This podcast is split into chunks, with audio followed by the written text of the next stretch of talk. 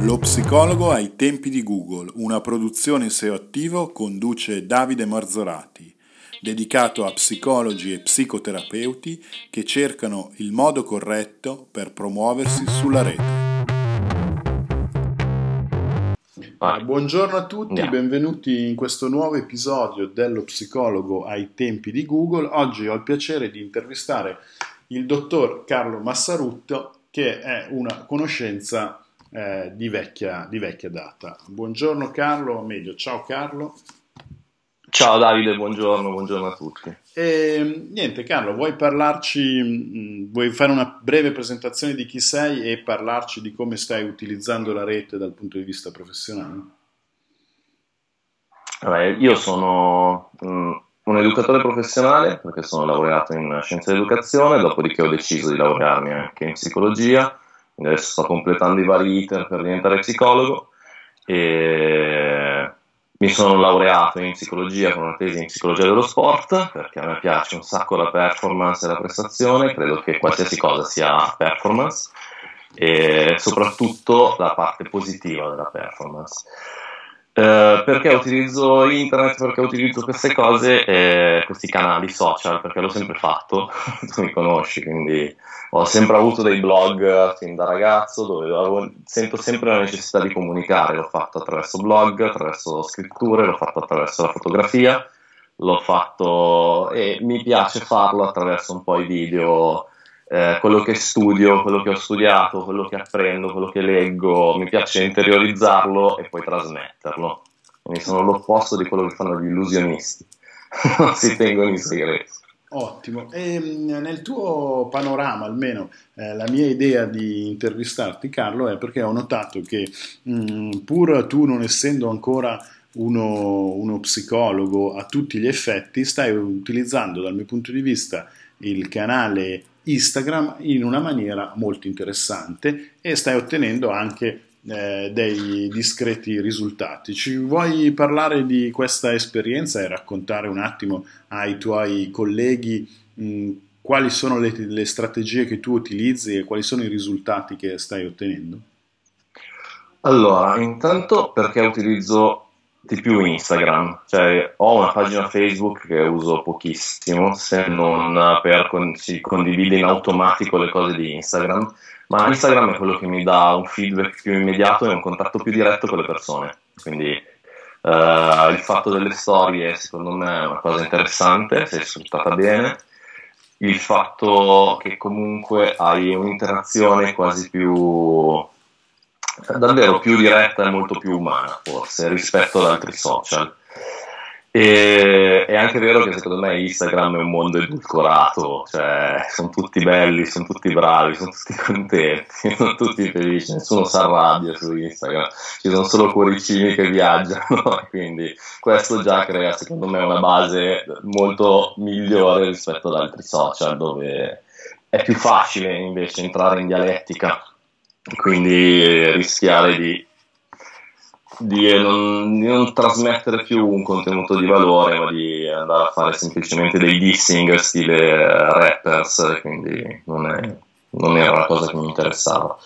Ho iniziato a utilizzare Instagram perché studiando avevo bisogno di ripetere, quantomeno avevo bisogno di interiorizzare, fare i miei i contenuti e trasmetterli e quindi Instagram era immediato quando avevo questa necessità, la storia, mentre camminavo, mentre andavo in ufficio, mentre andavo in giro, diventava utile farla. E quindi da lì è iniziato un po' di gente a vederla, ha iniziato a seguirmi e non ho tanto seguito rispetto ad altri che ha intervistato prima di me, devo dire ho un seguito che però è molto valido perché mi piace, ho un'interazione bella, mi scrivono in tanti, mi danno, cioè, ho un costante giro di messaggi, di feedback da parte di chi mi segue. Quindi... Beh, comunque tu hai, se non erro, intorno ai 4.000 follower su, sul tuo canale Instagram e se come le persone importanti dicono non è importante avere eh, tanti follower ma appunto avere un buon engagement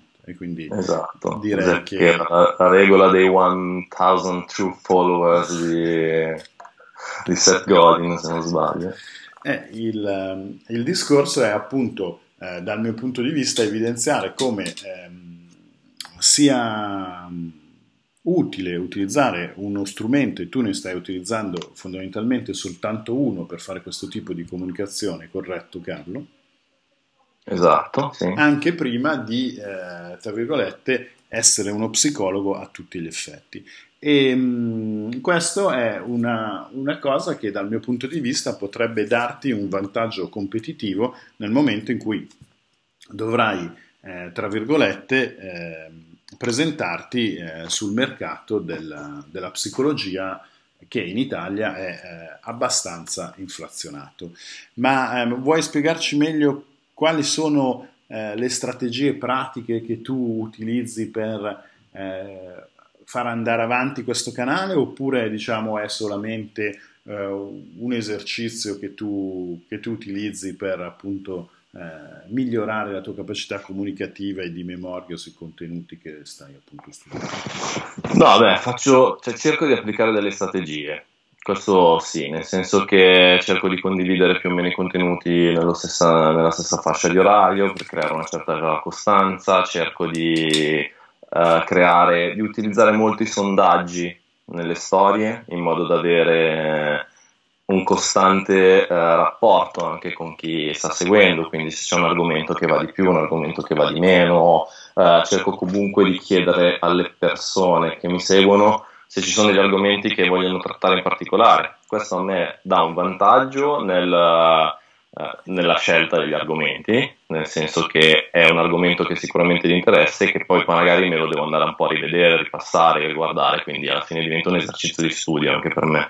Uh, questo sicuramente e in più cerco di cambiare un po' le strategie, cioè, guardo in giro, guardo anche al di fuori del mondo della psicologia, soprattutto al di fuori del mondo della psicologia, ne seguo qualcuno, tra, mm, anche tra quelli che hai intervistato, di, con cui mi scambio anche messaggi, eh, ci scambiamo un po' di idee e quant'altro, eh, di psicologi e anche altri professionisti, ma guardo anche al di fuori del mondo della psicologia, perché secondo me là c'è più materiale stra- a livello strategico per, per, vedere bene come, fare, come utilizzare il canale e uh, cercare poi di, ripre- di uh, prendere le parti interessanti e rimetterle poi in ambito psicologico, che potrebbe essere invece la, la chiave di svolta, secondo me.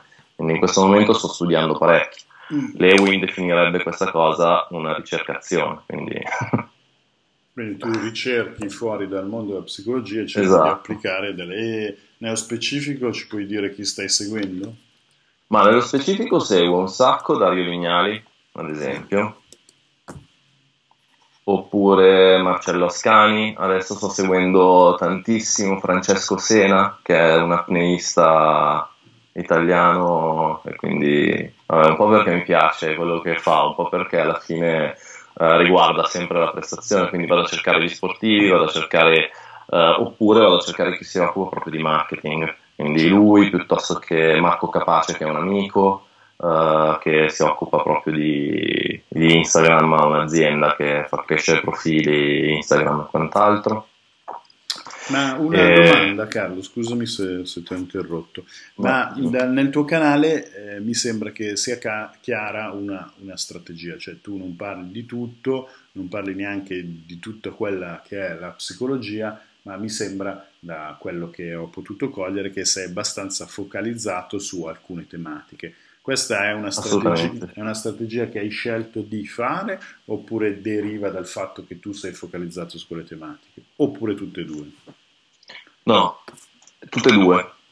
Okay. Mm, la tua risposta, cioè la risposta è entrambe, perché da un lato è il mio interesse, è il mio campo di interesse, e quindi è tutto quello che riguarda la performance. Dall'altro lato, uh, su Instagram punto tanto alla performance sullo studio, quindi al blocco dello studente, al blocco della tesi, uh, piuttosto che al blocco della performance in ambito più sportivo, perché so che uh, su Instagram c'è molto più pubblico che ha questi interessi, di conseguenza ho targetizzato su quello. Allora, Chiaro, non... Diciamo che eh, sicuramente dal mio punto di vista e per quel che vale il mio punto di vista, tu hai fatto due azioni strategiche eh, molto interessanti, cioè hai trovato un canale su cui si possono applicare eh, i tuoi contenuti e ti sei eh, focalizzato su quei contenuti in modo tale da avere una maggiore penetrazione che eh, può essere già un punto di partenza eh, estremamente buono per chi vuole comunicare, cioè la scelta del target, la scelta del canale e poi la focalizzazione sui contenuti. E forse anche per questo, perché io credo che tu non utilizzi strategie di ehm, marketing a pagamento per promuovere le tue storie o quant'altro, corretto Carlo? No, non del tutto, nel senso che ogni tanto mi è capitato di provare a fare qualche sponsorizzazione quando Instagram o Facebook ti regala 10 euro di bonus, allora dicevo, eh, proviamo a vedere come funziona. Okay. In realtà ottengo qualche engagement, no? così si chiama, in più sicuramente. Eh, mi arrivano un paio di follower nuovi, ma cioè, stiamo parlando di un investimento di 2 euro ogni due giorni per intenderci, no? certo. ogni sei mesi, cioè 2 euro per due giorni per sei, ogni sei mesi, quindi non è che investi diciamo tantissimo. però eh, il, tuo, il, tuo, canale è fondamentalmente cresciuto senza sponsorizzazione. Poi, vabbè, sì, fondamentalmente sì. particolarmente onesto e vuoi farci sapere che hai investito 10 euro, però non è, non è quello che, che, credo cambia. Quindi... No, non grosse sponsorizzazioni, no, anzi. Cioè. Non, uh, no, ma cerco il contatto, cioè ogni persona nuova che mi segue cerco magari di scrivere due righe, mi metto in contatto con la persona, cioè l'idea che secondo me il, dietro almeno come mi muovo io, poi non so se è giusto o sbagliato, l'idea è di creare un network, no? una rete, cioè è, sei sulla rete ma devi avere un contatto che sia diretto, un contatto che sia reale, quindi molte volte scrivo, chiedo, a volte mi dicono no ma davvero mi hai iscritto? sì. no, perché non capito quasi vai. Però ecco, sì, cerco di, di e avere... Quanto, e quanto tempo ti porta via questa, tra virgolette, attività? Cioè lo fai tutti i giorni no. oppure... Tutti i giorni no, mm, non sono costante. Questa è, un, è, una mia pecca, se vogliamo, cioè dovrei essere molto più costante. La verità è che vado molto anche a come mi sento, quindi ci sono delle volte in cui ho voglia di condividere un sacco di contenuti e delle volte invece in cui non ho, non ho assolutamente voglia, tempo, energie per poterlo fare. Quindi certo quindi rimando, procrastino, questo è sbagliatissimo, però eh, in realtà lo prendo per divertirmi e sbaglio, perché in realtà potrei essere molto più costante. Vabbè, Quanto costanza... tempo mi porta via al giorno cerco di limitarlo, perché altrimenti diventerebbe una schiavitù.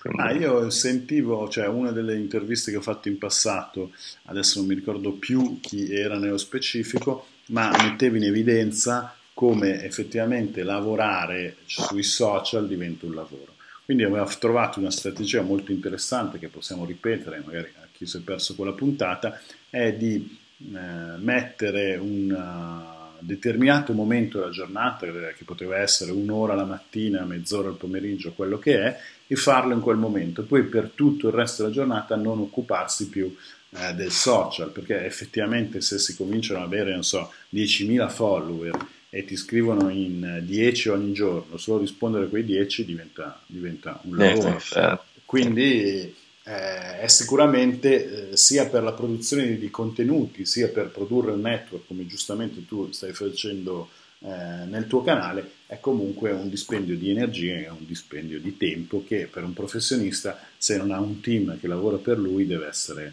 assolutamente, assolutamente limitato. Assolutamente eh, sì. Niente, io proseguirei con l'intervista eh, facendoti delle domande eh, un po' più generiche eh, sulla, su altre, altre, tematiche, visto che questo, questo discorso di Instagram eh, grosso modo l'abbiamo, l'abbiamo eviscerato. Eh, secondo te perché uno psicologo dovrebbe utilizzare la rete per promuovere il suo lavoro? Allora, io credo che mh, l'utilizzo della rete è, è, diventato ormai fondamentale in qualsiasi campo, indipendentemente dalla, dalla, psicologia, cioè qualsiasi campo ha necessità di utilizzare la rete. Io ho una laurea in uh, psicologia delle organizzazioni, ti posso assicurare che uno dei grossi temi in tutte le aziende è proprio quello di riuscire a comunicare meglio e più efficacemente e in maniera più immediata al proprio target clienti. E, eh, e la stessa cosa dovrebbe farla uno psicologo. C'è questa idea che diventi psicologo e magicamente ti arrivano dei clienti in studio piuttosto che delle aziende clienti se lavori con le aziende che, però non è assolutamente così e quindi devi andare a cercarteli. Uh, o meglio, devi fare in modo di essere più trovabile, no? Mm. passami un po' questo termine. E ormai la gente cerca tutto su internet, quindi non... dove vai? Dove vuoi andare a mangiare stasera? Guardi su internet, cerchi le recensioni. Uh, è vero, magari ti puoi affidare, chiedi agli amici, ma raramente io scrivo un messaggio agli amici, oh, ragazzi stasera sono a Milano, dove posso andare a mangiare? La prima cosa che faccio è cerco su internet nel ristorante in zona quelli che hanno le recensioni migliori. In ambito, sull'ambito della psicologia, secondo me ci sono ancora degli stigmi molto alti, almeno per quanto riguarda la parte clienti, e cioè se io di, cioè non voglio dire di andare dallo psicologo e quindi sicuramente non chiederò a nessuno, a meno che non ho uno psicologo in famiglia in qualche modo, che allora posso chiedere qualche consiglio, ma sempre in modo molto velato. Quindi sicuramente la ricerca su Google è la prima che fai le persone ormai ultimamente di Google si fidano sempre un po' meno e quindi vanno a cercare di più di quella persona, chi è, chi non è, quindi diventa fondamentale avere, crearsi un profilo, crearsi qualcosa che abbia già una sorta di contenuti. Non da ultimo il vantaggio di fare video, cioè se fai dei video la gente già è iniziata a entrare in relazione con te, ti conosce già, quindi nel momento in cui entra in studio ha già sa già come parlerai, sa già se si troverà bene oppure no, quindi questo già è un vantaggio non da poco, quantomeno per chi uh, utilizza la prima seduta subito come una seduta di intervento e non come seduta di, di conoscenza o diagnostica. Quindi già questo è fondamentale. Quindi, vabbè, la domanda probabilmente per te era un po' scontata, ma mi sembra che sempre di più, anche tra, tra virgolette, tra i giovani psicologi eh, questa idea eh, che, tra virgolette, il marketing o internet siano qualcosa di negativo sta fortunatamente scomparendo anche Sparendo, perché sì. eh, diciamo, non essere in rete potrebbe essere ehm, controproducente soprattutto dal mio punto di vista per chi inizia magari per chi ha già un'attività, per chi è già nel settore da anni può essere che non sia necessario, ma per chi inizia effettivamente può essere complicato entrare eh, nel mercato. Ehm, dal tuo punto di vista, come vedi Carlo l'evoluzione della psicologia online? Quali trasformazioni vedi per lo psicologo dal punto di vista professionale? Allora, dal punto di vista professionale penso che in realtà online vedo che c'è tanta, c'è tanta, paura sul fatto che ci sono tanti psicologi in giro, di conseguenza c'è il rischio che molti psicologi in realtà non facciano gli psicologi, ma effettivamente è una cosa che sta succedendo. L'ordine so che sta un po' mettendo mano su questa cosa. Dall'altro lato però dico, secondo me ci sono tantissimi ambiti in cui la psicologia può essere spesa e spesa bene, soprattutto anche online e di conseguenza in realtà bisognerebbe semplicemente uscire dai vecchi mm, è, è, paradossale dirlo degli psicologi, nel senso che bisognerebbe uscire dai vecchi mindset, dai vecchi stati mentali, creare dei nuovi mindset, quindi costruire qualcosa di nuovo, che tecnicamente è quello che uno psicologo è chiamato a fare normalmente, quantomeno in, uh, in ambito clinico, se non in ambito anche aziendale, organizzativo, e quindi diventa dovremmo farlo un po' anche su di noi, quindi ricrearci dei mindset diversi e capire come differenziarci meglio perché un po' la tendenza secondo me è quella, cioè di trovare, di andare verso una professionalizzazione sempre maggiore in un ambito specifico, cioè un po' diventare un tuttologo. Mm. Quindi tu dici che la rete eh, potrebbe servire appunto in una super specializzazione dei professionisti? Anche, cioè quantomeno diventerebbe la vetrina no, della super specializzazione. Ok. E, ehm, vuoi parlarci Se ne hai, Carlo, di quali saranno i tuoi prossimi progetti sulla rete? Allora, i miei prossimi progetti sulla rete, vabbè, intanto devo continuare a usare Instagram perché mi diverte, quindi quello sì. Uh, mi piacerebbe arrivare a 10.000 follower, così posso fare il... Sarai contento per te. Esatto, lo slide up per, per, condividere i link, solo per quello. Voglio arrivare a, solo per avere quella possibilità in realtà mi piacerebbe creare un canale YouTube, ci sto pensando da, da qualche tempo, un po', però un po' diverso, cioè su Instagram intanto faccio i mega pipponi nelle stories, che ho chiamato appunto mega pipponi. Ho visto eh. ieri un tuo mega pippone. Esatto, perché in realtà sono davvero dei mega pipponi che mi piace farli, ammetto, mm. da un lato. Dall'altro lato mi sembra che cioè, ogni volta che mi metto in cattedra non, cioè, non sono quasi nessuno per mettersi in cattedra. Quindi mi piacerebbe trovare delle chiavi di lettura diverse per quanto riguarda la psicologia dello sport, la psicologia della prestazione e riuscire a raccontarle in un modo un po' diverso. Quindi in questo momento qualche sono già un paio d'anni che ci sto ragionando quando, mi, quando ho tempo e boh, tra un po' l'idea è quella, sarà ancora un'idea, non è ancora un progetto e quindi in realtà per adesso continuare così mi va bene perché... Eh, Carlo, quale consiglio daresti al tuo vecchio te stesso prima di partire per la tua avventura online?